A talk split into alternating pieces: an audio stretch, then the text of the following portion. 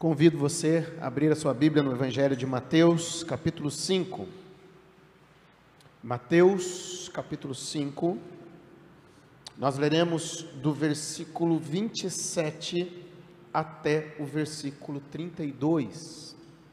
Mateus 5, de 27 a 32. A palavra de Deus diz assim: vocês ouviram o que foi dito: não adulterarás. Mas eu lhes digo: qualquer que olhar para uma mulher e desejá-la, já cometeu adultério com ela no seu coração. Se o teu olho direito fizer pecar, arranque-o e lance-o fora. É melhor perder uma parte do seu corpo do que, todo, do que todo ele ser lançado no inferno. E se a sua mão direita o fizer pecar, corte-a e lance-a fora. É melhor perder uma parte do seu corpo do que ir todo ele para o inferno. Foi dito: aquele que se divorciar de sua mulher deverá dar-lhe certidão de divórcio. Mas eu lhes digo que todo aquele que se divorciar de sua mulher, exceto por imoralidade sexual, faz que ela se torne adúltera. E quem se casar com uma mulher divorciada estará cometendo adultério. Vamos orar? Feche seus olhos. Querido Deus e Pai Celestial, como nós precisamos, nós dependemos da ação do Teu Espírito Santo aqui entre nós. Senhor Deus, a Tua palavra deve ser pregada, a Sua palavra deve ser lida. Existem partes que são mais difíceis. E com temor e tremor, ó Deus, nós estamos aqui hoje diante de uma passagem, pedindo que o Senhor abra os nossos olhos, o Senhor abra o nosso entendimento, que o Senhor fale com a tua igreja e com o teu povo e nos edifique, pois é no nome de Jesus que eu oro e agradeço. Amém. Nós chegamos hoje na nossa sétima mensagem sobre a ética do reino, uma série no Sermão do Monte. Lembrando que Jesus ele está pregando aqui no Sermão do Monte sobre o que é requerido dos cidadãos do seu reino. Lembre-se sempre, começo do Evangelho de Mateus, capítulo 4, o Senhor Jesus, ele já andava pregando a respeito do reino e dizendo: arrependei-vos, porque o reino dos céus está próximo. Então, quando Jesus começa o Sermão do Monte, Jesus ele fala sobre a ética do cidadão que pertence ao seu reino. Na última mensagem, desde a última mensagem, nós estamos vendo Jesus contrastar os seus ensinos com seis interpretações equivocadas da lei pelos fariseus e mestres da lei. Por seis vezes Jesus vai dizer assim, né? Vocês ouviram o que foi dito? Seis vezes. Se você continuar aqui no capítulo 5, vocês ouviram o que foi dito, e ele vai dizer: Eu lhes digo. Eu lhes digo. A princípio, aqui quando você lê assim, parece que Jesus está indo contra o ensinamento do Antigo Testamento, mas não é isso que está acontecendo. A questão, como já dissemos na semana passada, os fariseus e doutores da lei, eles consideravam que certas tradições orais que eles tinham tinham a mesma autoridade que a própria Escritura. Então, eles defendiam isso fortemente. Então, eles pegavam um texto bíblico e eles colocavam alguma tradição a mais e defendia isso fortemente. E isso era pesado para o povo. E Jesus, aqui, ele tem dois interesses: derrubar tradições incorretas aqui dos fariseus e mestres da lei e também com a sua autoridade Deus, que Ele é, do Messias, indicar a verdadeira direção para a qual o Antigo Testamento apontava. Então Jesus, ele faz uma interpretação profunda e correta a respeito do Antigo Testamento. Na última mensagem, nós vimos sobre homicídio sem arma. É aquele, Jesus vai falar, né, vocês ouviram o que foi dito, não matarás, eu porém vos digo que se irá já o assassinou no seu coração. Né? Nós vimos sobre homicídio sem arma e hoje numa, nós vamos estudar a respeito de uma questão de algo de suma importância para todos nós, que é sobre a pureza sexual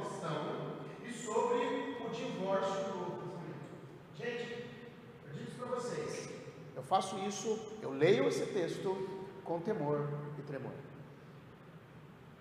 Né? Alguém me disse essa semana, falou, pastor, por que você não pula? Eu falei, eu não posso. O próprio apóstolo Paulo disse que ele pregou todos os desígnios da palavra de Deus a respeito do assunto. E nós precisamos ler e entender o que Jesus diz a respeito de assuntos difíceis, assuntos complicados e que muitas vezes eles vão contra aquilo que nós pensamos. Por isso, é, no espírito de oração, ore, peça para que o Espírito Santo fale com você hoje e que você saia daqui edificado pela palavra de Deus. E a primeira lição é o que nós chamamos de adultério no coração. Semana passada nós falamos sobre homicídio sem arma e hoje nós vamos falar sobre adultério no coração. Olha Mateus, o versículo 27 ao versículo 30. Vamos ler mais uma vez. Vocês ouviram que foi dito: não adulterarás. Mas eu lhes digo: qualquer que olhar para uma mulher, para uma mulher para desejá-la, já cometeu adultério com ela no seu coração. Se o seu olho direito o fizer pecar, arranque-o e lance-o fora. É melhor perder uma parte do seu corpo do que todo ele lançado no inferno. E se a sua mão direita o fizer pecar, corte-a e lance-a fora. É melhor perder uma parte do seu corpo do que ir todo ele para o inferno. Jesus aqui agora, ele vai contra os ensinamentos que os mestres da lei e os fariseus ensinavam a respeito do adultério. Eles limitavam o adultério apenas a infidelidade sexual dentro de um casamento ou de um noivado. E eles reduziam o adultério somente para o ato físico. Então, para eles aqui, o adultério só acontecia quando era o próprio ato físico. Então, se isso não acontecesse, eles diziam: ninguém pode te acusar. Só que Jesus ele vai além. O Senhor Jesus ele amplia o significado desse pecado para o olhar lascivo e o coração impuro. E vai além, né? Quando não sei se você já ouviu isso, um pecado leva a outro. E quando nós estudamos aqui a quebra desse mandamento, também quebra o décimo mandamento, que diz o que? Não cobiçarás a mulher do teu próximo. Embora os homens, quando eu digo homem, o ser humano, ele não possa julgar o olhar adúltero e o coração impuro, Deus, ele sonda os nossos corações e ele condena a intenção como se fosse o pecado consumado. Não basta ir para a cama do adultério para quebrar o sétimo mandamento. Basta ter a intenção de arrastar para a cama a pessoa ilicitamente desejada. Veja como é pesado o que Jesus diz aqui, olha só. Qualquer um que olhar para uma mulher para desejá-la, já cometeu adultério com ela no seu coração.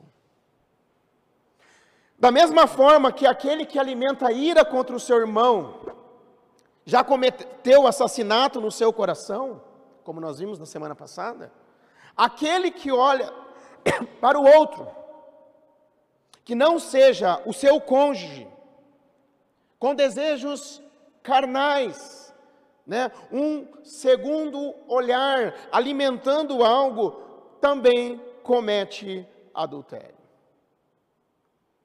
E apesar aqui do texto de Jesus está falando de um homem olhar para uma mulher, quando ele completa, a lei, lá em Êxodo capítulo 20, versículo 14, quando diz não adulterarás, é tanto para homens quanto para mulheres. E Jesus aqui, ele está expondo um problema muito mais profundo, que é a cobiça no coração do ser humano. Quando achamos, olhando para tudo isso, que não cometemos assassinato, nós descobrimos que já cometemos. E quando achamos que não cometemos adultério, nós descobrimos que já cometemos. Esse texto faz a gente se dobrar para mostrar o quanto o nosso coração existe um problema espiritual. Qual é o remédio para não cometermos o adultério? Olha só o que Jesus vai dizer: se o teu olho direito fizer pecar, arranque-o, lance-o fora. Se a tua mão direita te faz pecar, arranca ela e lança fora, porque é melhor você ficar desse jeito do que ir o corpo inteiro para o inferno. O olho ele foi escolhido aqui nessa passagem porque olhou, cobiçou. A mão, ela foi escolhida aqui, provavelmente porque o adultério, mesmo em pensamento, é um tipo de roubo, é uma cobiça. É uma cobiça. E Jesus aqui, ele não está ensinando a automutilação. Existiram alguns pais da igreja que entenderam isso, mas não é isso. Ele não está ensinando automutilação. Puxa, eu não consigo, eu vou furar os meus olhos, eu vou arrancar as minhas mãos e eu vou ficar dessa maneira. Não é isso que Jesus está ensinando aqui. Mas Jesus ele está usando uma hipérbole bem vívida para demonstrar, demonstrar a seriedade desse pecado. Ele está nos ensinando a lidar com o pecado radicalmente. Nós não devemos flertar com o pecado, nós não podemos fazer concessões do de vez em quando, não pode existir isso com relação ao pecado. E o sentido geral da passagem é: é preciso agir de forma drástica a fim de livrar-se de tudo quanto, no curso natural dos acontecimentos, te leva a pecar. Uma vida cristã, uma vida limitada, mas moralmente sadia, guardem isso. Uma vida limitada, mas moralmente sadia, é melhor do que uma vida mais ampla, mas moralmente depravada. A vida cristã, ela é uma vida de autonegação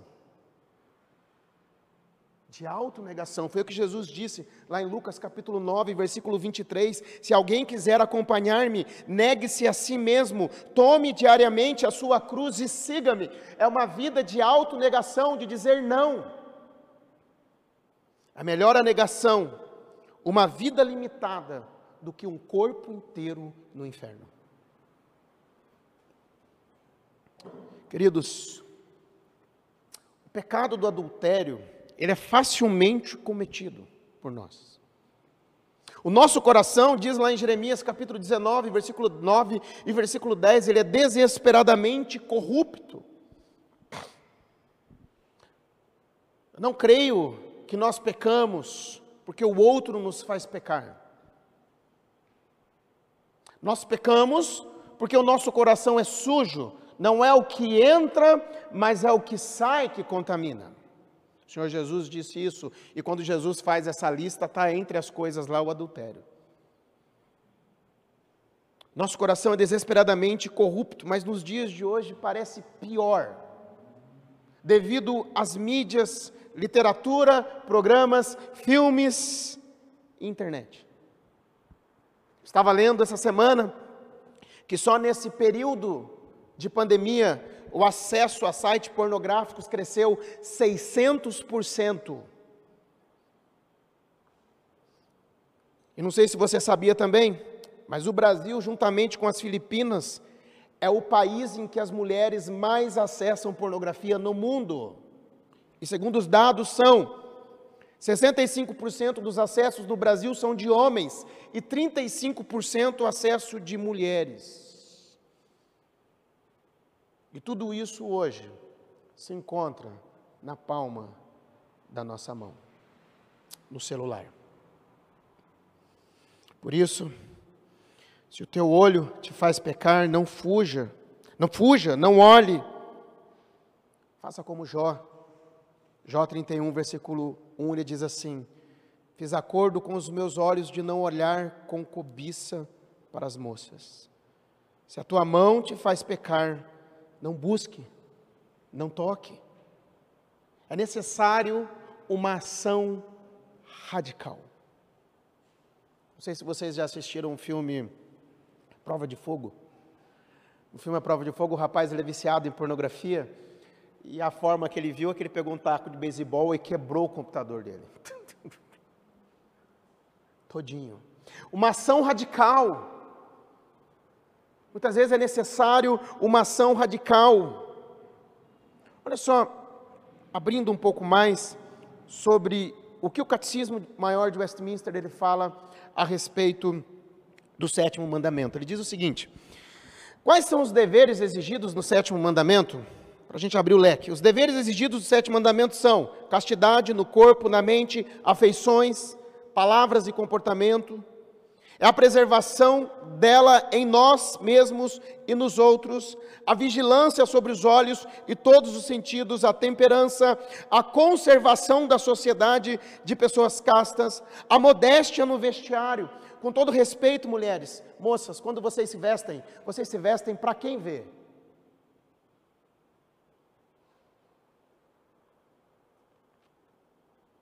O casamento daqueles que não têm o dom da continência, o amor conjugal e a coabitação, o trabalho diligente em nossas vocações, evitar todas as ocasiões de impurezas e resistir às suas tentações. Quando a gente olha para a palavra de Deus, é preciso fazer com que a nossa natureza terrena ela morra. Olha o que, que, diz Colossenses 3, versículo 5: diz assim: Assim façam morrer tudo o que pertence à natureza terrena de vocês: imoralidade sexual, impureza, paixão, desejos maus e a ganância que é idolatria. Como então nós podemos fazer morrer a nossa natureza terrena?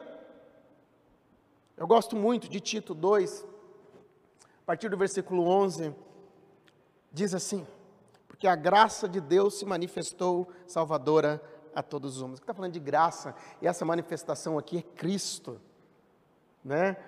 Porque a graça de Deus se manifestou salvadora a todos os homens, e olha só, ela nos ensina, ela nos ensina a renunciar à impiedade e às paixões mundanas a impiedade e as paixões mundanas e a viver de maneira sensata. A palavra sensata pode ser traduzida como domínio próprio.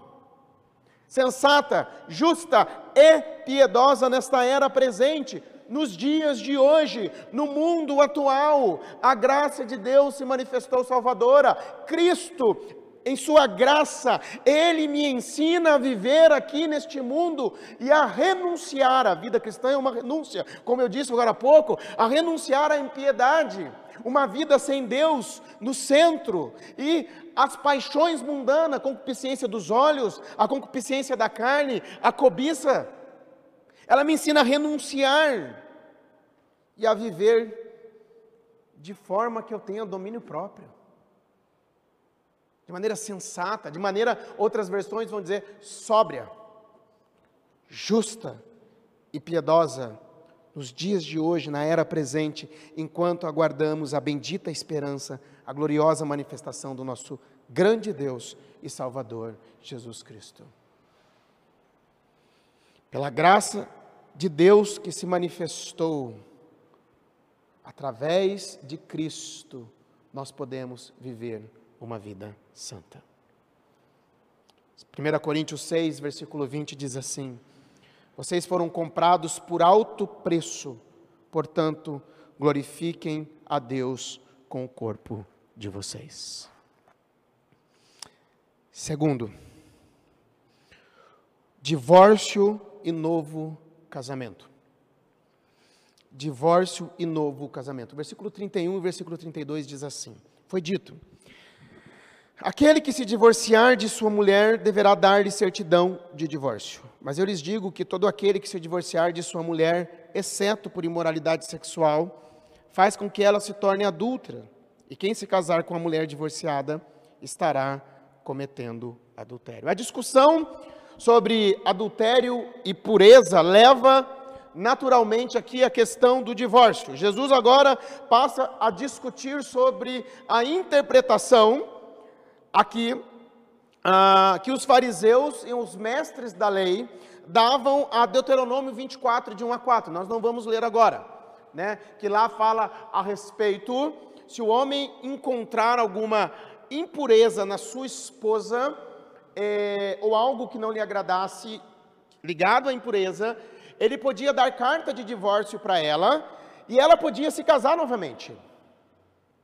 Ela podia se casar novamente. É isso que está dizendo lá em Deuteronômio, capítulo 24. Ah, só que naquela época existiam duas escolas rabínicas a respeito desse assunto. A primeira escola é chamada de escola Shammai. O que, que eles interpretavam? Eles interpretavam o seguinte, que Jesus, ele podia dar carta de divórcio, que Jesus não, que o marido, que o marido podia dar carta de divórcio para a esposa, se ele encontrasse nela algum comportamento indecente ou alguma imoralidade sexual. Só que existia uma escola chamada de Hillel. E eles focavam no seguinte: se ela não for agradável aos seus olhos, eles usavam esse, esse aqui que está lá no texto, eles defendiam que o homem podia se divorciar da sua mulher por várias razões, e até por motivos fúteis. Por exemplo, se uma mulher não cozinhasse bem, ele podia mandá-la embora e dar carta de divórcio. Gente, isso não é exagero. É isso que acontecia naquela época. Então, qual vocês acham que era a escola mais famosa entre os fariseus e mestres da lei? A escola Hillel, que dizia que o homem podia dar carta de divórcio à mulher por qualquer motivo.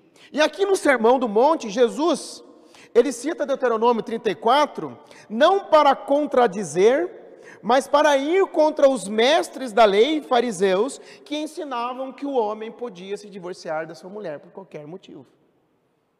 Então Jesus ele está mostrando a verdadeira interpretação do texto. No capítulo 19, ele também é interrogado pelos fariseus. No capítulo 19 de Mateus.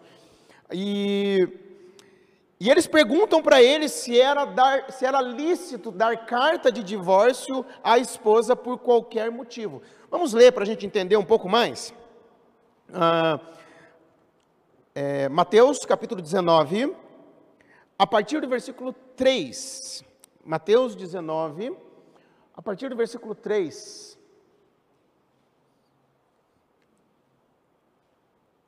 Olha só o que eles perguntam para Jesus. Diz assim: a partir do 3 para mim. Volta um.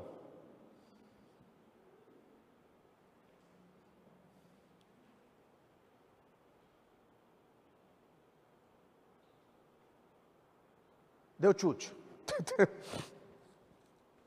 Deixa eu ver aqui. Ó. Mateus 19, a partir do 3. Eu vou continuar aqui, que vai dizer o seguinte. Alguns fariseus aproximaram-se dele, de Jesus, para pô-lo à prova e perguntaram-lhe: É permitido ao homem divorciar-se de sua mulher por qualquer motivo? Lembra que a gente falou aqui? Da escola que tinha? É permitido se divorciar? Aí diz o texto, continua no 4. Ele respondeu: Vocês não leram que no princípio o Criador os fez homem e mulher e disse: Por essa razão o homem deixará pai e mãe e se unirá à sua mulher, os dois se tornarão uma só carne. Assim, eles já não são dois, mas sim uma só carne. Veja que Jesus, ele responde aos fariseus, e para responder aos fariseus, ele volta para o plano original de Deus. E qual é o plano original de Deus? Aqui, quando ele diz assim: Vocês não leram que no princípio? Olha o que Jesus está dizendo. É muito importante nós entendermos a fala de Jesus ele vai dizer: vocês não leram que no princípio, e ainda acrescentou, quando ele diz o seguinte: portanto, o que Deus uniu, ninguém o separe. Então, o plano original de Deus é que não houvesse divórcio. Nós precisamos entender isso. O plano original de Deus é que não houvesse divórcio. Divórcio é consequência da queda. E a palavra diz que Deus odeia o divórcio. Olha o que, que diz lá em Malaquias 2, versículo 16. Diz assim: só a primeira parte. Eu odeio o divórcio, diz o Senhor, o Deus de Israel. No princípio, não era, não foi assim que Deus criou. O que Deus uniu, não separe o homem. Deus odeia o divórcio. Então por que, que o divórcio existe? Jesus responde, versículo 8, olha o que, que diz. Respondeu Jesus: Moisés lhes permitiu divorciar-se de suas mulheres por causa da dureza do coração de vocês. Olha o que Jesus fala de novo, mas não foi assim desde o princípio. O divórcio, ele só existe por causa da dureza do coração do homem, mas não foi assim desde o princípio. Que Jesus vai dizer. E aqui no texto de Mateus 5, 31 e 32 que nós lemos, o nosso texto principal, Jesus ele esclarece as ideias erradas e mostra para qual direção o Antigo Testamento estava apontando. O que, que ele vai dizer aqui? Voltando para Mateus 5. Ele vai dizer o seguinte: que qualquer um que se divorcia da sua esposa, exceto por imoralidade sexual, e se ambos se casarem novamente, eles cometem adultério. Porque ambos, no texto de Mateus, diz que se a mulher casar novamente, ela comete adultério, quem casar com ela comete adultério. Mas em Mateus 19, volta para Mateus 19, versículo 9, olha o que Jesus disse. Ele diz assim: Eu lhes digo que todo aquele que se divorciar da sua mulher, exceto exceto por imoralidade sexual, e se casar com outra mulher, estará cometendo adultério. Mateus 5, o homem que dá carta para sua esposa, exceto por imoralidade sexual, de divórcio, se ele dá carta, e ela se casa com outro, quem casa com ela comete adultério e ela comete adultério. Mateus 19. O homem que se separa da sua esposa, exceto por imoralidade sexual, e se casa com outra mulher, ele também comete adultério. Divórcio ilegítimo leva tanto a esposa quanto o marido a cometer adultério. Porém, guardem isso. Mesmo no caso de imoralidade sexual, o divórcio ele não é obrigatório ele só é uma permissão, porque nunca foi vontade de Deus. Moisés permitiu da carta de divórcio. Olhando para esse quadro, nos faz pensar algumas coisas bem sérias. Primeiro, essa passagem ela nos mostra a visão de Jesus sobre divórcio e casamento. Porque nós gostamos de dar ideias ao que Jesus pensa. Nós gostamos de dizer como Jesus deve agir. Mas quando eu olho para esse texto, eu estou ouvindo Jesus falando a respeito do divórcio.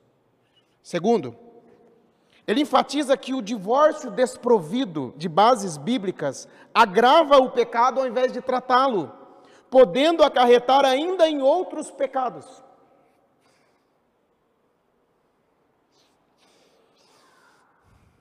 Existe mais um motivo não, eu não ia entrar, mas eu preciso porque senão muita gente pode ficar confuso.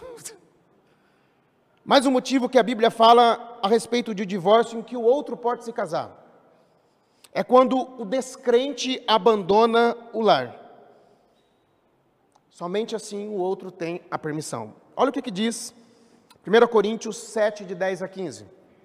Diz assim: Olha só, aos casados dou este mandamento, não eu, mas o Senhor, que a esposa não se separe do seu marido. Está falando para crente aqui, tá? Está falando para crente, que a esposa não se separe do seu marido. Mas se o fizer, se ela se, se uma esposa quiser se separar do seu marido, mas se o fizer, que permaneça sem se casar, ou então reconcilie com o seu marido. E o marido não se divorcie da sua mulher. Aos outros eu digo isto, e não, e não o Senhor, se um irmão tem uma mulher descrente e ela se dispõe a viver com ele, não se divorcie dela. E se uma mulher tem marido descrente e ele se dispõe a viver com ela, não se divorcie dele. Pois o marido descrente é santificado por meio da mulher, e a mulher descrente é santificada por meio do marido. Se assim não fosse, seus filhos seriam impuros, mas agora são santos. Todavia, se o descrente separar-se, que se separe. Em tais casos, o irmão ou a irmã não fica debaixo de servidão. Deus não nos chamou para Deus nos chamou para vivermos em paz. Então, mais um caso é somente quando o outro não cristão abandona o lar. A Confissão de Fé de Westminster, ela chama esse abandono de uma deserção obstinada, ou seja, é quando uma pessoa sai de casa e já fizemos de tudo para restaurar o casamento. Sabe quando faz de tudo? Vem a igreja, vem o governo, vem a, a a autoridade, o magistrado civil, tentando remediar, mas não tem remédio. Aí o divórcio é permitido e o novo casamento. Gente, como nossa geração precisa ser confrontada com tais exigências? Para vocês terem uma ideia, a lei do divórcio chegou no Brasil no dia 26 de dezembro de 1977. E segundo o IBGE, no ano de 1984, registrou-se no Brasil 30,8 mil divórcios. 1984. Já em 2014, sendo apenas 30 anos depois, o número de divórcios cresceu para 341,1 mil divórcios no Brasil. Eu sou de São José dos Campos. A minha cidade, São José dos Campos, tem em torno de 700 mil habitantes. É uma cidade grande. 700 mil habitantes. É uma população de São José inteiro, porque aqui é o casal. 341 mil casamentos desfeitos. Já se fala ah, na cultura do divórcio, ou seja, as pessoas elas se divorciam com extrema facilidade, ou seja, por qualquer razão. Lembra que a gente viu? É lícito dar carta de divórcio por qualquer razão, e hoje em dia, por qualquer razão, as pessoas estão divorciando. Apesar que é, é, estipula-se que 60% dos divórcios que acontecem é por causa de adultério. Tem outros problemas, mas por qualquer razão. Eu não sei qual o seu estado civil os que estão ouvindo, de outros que estão aqui hoje, mas nós podemos tirar algumas lições. Aqui. Primeiro, se você ainda não se casou, saiba que o casamento é uma aliança. É um vínculo sagrado, porque o que Deus uniu. É um vínculo sagrado o casamento, o que Deus uniu. É uma aliança indissolúvel. Então prepare-se para o casamento. Ore pela pessoa certa, porque tudo começa no namoro. Ore pela pessoa certa, que Deus esteja presente no namoro. Que o namoro seja um namoro de um levar o outro para mais perto de Deus.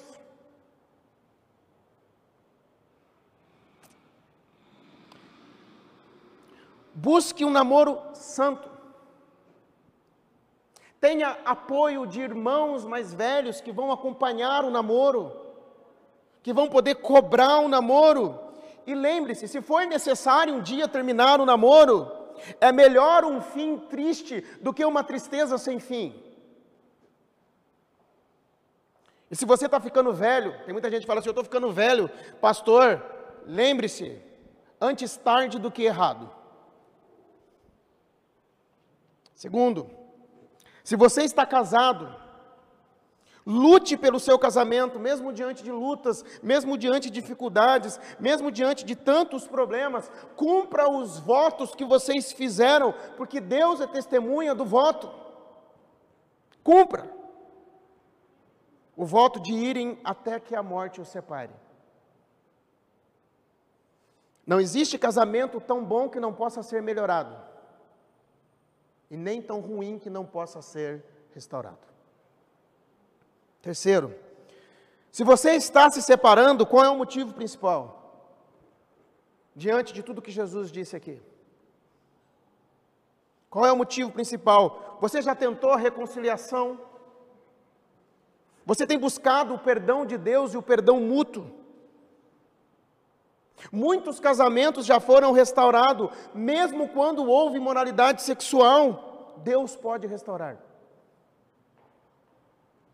Terceiro, quarto, se você já se separou e se casou novamente, mas a separação não foi por motivo legítimo, busque o perdão de Deus e agora cumpra os votos com o seu cônjuge. Porque esse voto também foram votos verdadeiros, esse casamento também é um casamento legítimo que pode ser purificado pelo sangue de Cristo e santificado por Deus. Há muitos casamentos que em sua origem eles não foram casamentos corretos, mas hoje são casamentos piedosos, casamentos limpos e casamentos santos. Mas eu tenho certeza que essas pessoas também podem falar a respeito de cicatrizes que elas carregam.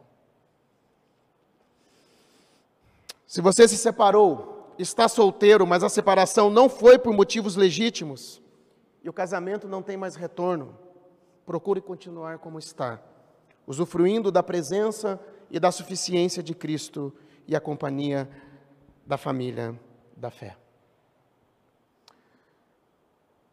Em todos os casos, nós precisamos de Cristo. Precisamos de Cristo antes do casamento, para nos ajudar na nossa pureza, tanto na solteirice quanto no namoro. Se estamos casados, precisamos de Cristo para nos ajudar a irmos até que a morte nos separe. Se o casamento está em crise, Cristo pode consertar o casamento. Se houve separação por motivos ilícitos, Cristo pode perdoar e lhe ajudar agora também na caminhada. Não existe pecado que não tenha perdão. Não existe aquela questão. Cristo morreu por todos os pecados, menos o pecado do divórcio. Até aqueles que se casaram de maneira ilegítima, existe o, existe o perdão, a restauração na vida. Mas olhando para isso daqui, a gente vê o que Jesus diz a respeito do divórcio e do recasamento. E não tem como fugir a respeito do que Cristo diz. E isso, pelo menos os dois pontos, o ponto de cima e o ponto de baixo. O primeiro ponto, sobre a impureza, e o segundo, sobre o divórcio são pontos que muitas vezes nos confrontam. Nos confrontam. E é por isso que nós precisamos de Cristo. Eu quero terminar mais uma vez com vocês, com Tito, capítulo 2, versículo 11 a 13. Olha o que, que diz: a graça de Deus se manifestou ao Salvador, sabe por quê? Porque estava tudo uma bagunça pecado. A palavra de Deus diz lá em Lucas que Deus veio, eh, Jesus veio buscar e salvar aquilo que se havia perdido. A graça de Deus se manifestou Salvador a todos os homens, e ela nos ensina a renunciar à impiedade, às paixões mundanas e a viver de maneira sensata, justa e piedosa nesta era presente, enquanto nós aguardamos a volta de Cristo. Nós precisamos caminhar aqui neste mundo pela graça. Nós precisamos caminhar aqui neste mundo dependente de Cristo em todas as áreas da nossa vida. Na nossa vida solteira, no nosso casamento, no nosso coração. Nós precisamos que Cristo nos ensine. Irmãos, eu trago essa mensagem com temor e tremor no coração. Mas eu não podia pular o texto. Ficaria estranho se eu chegasse aqui e falasse: olha, nós vamos pular esse texto aqui. Mas, se nós formos confrontados com a palavra de Deus, oremos para que Deus nos ajude a cumprir o que Ele nos ensina aqui na Sua palavra. Vamos orar? Feche seus olhos. Pai, eu quero te agradecer por este momento aqui. Senhor Deus, esse mundo caído que nós vivemos não é fácil. Nós erramos, nós falhamos constantemente, ó Deus, no nosso coração, nas nossas ações, e eu quero clamar que o Senhor tenha misericórdia de nós. Todos nós aqui que ouvimos esta palavra agora, ó Deus, Nós pedimos a tua ajuda, Pai, para que possamos cumpri-la. Pedimos a tua graça, que ela seja derramada sobre as nossas vidas, ó Deus, e que o Senhor nos ensine. Senhor Deus, abençoe os jovens solteiros, para que eles sejam guardados, ó Deus, puros, mas que entendam também que há perdão para todas as questões, ó Deus, nas nossas vidas. Abençoe os jovens solteiros, aqueles que estão namorando, aqueles que estão noivos. Em nome de Jesus, abençoe os que estão casados, ó Deus, para que cumpram os seus votos. Aqueles que estão com lutas, derrama misericórdia e graça para que tenham casamento restaurados. Aqueles que têm a marca do divórcio, que possam viver agora debaixo da tua graça. E que há também perdão, restauração, para um segundo casamento. Aqueles que estão solteiros, ó Deus, que estão divorciados e sozinhos, por tantos motivos, que o Senhor abençoe esses também, ó Deus. Obrigado, Pai, pela tua palavra, pois é no nome de Jesus que eu oro e agradeço. Amém. Vamos louvar nosso Deus com mais um cântico.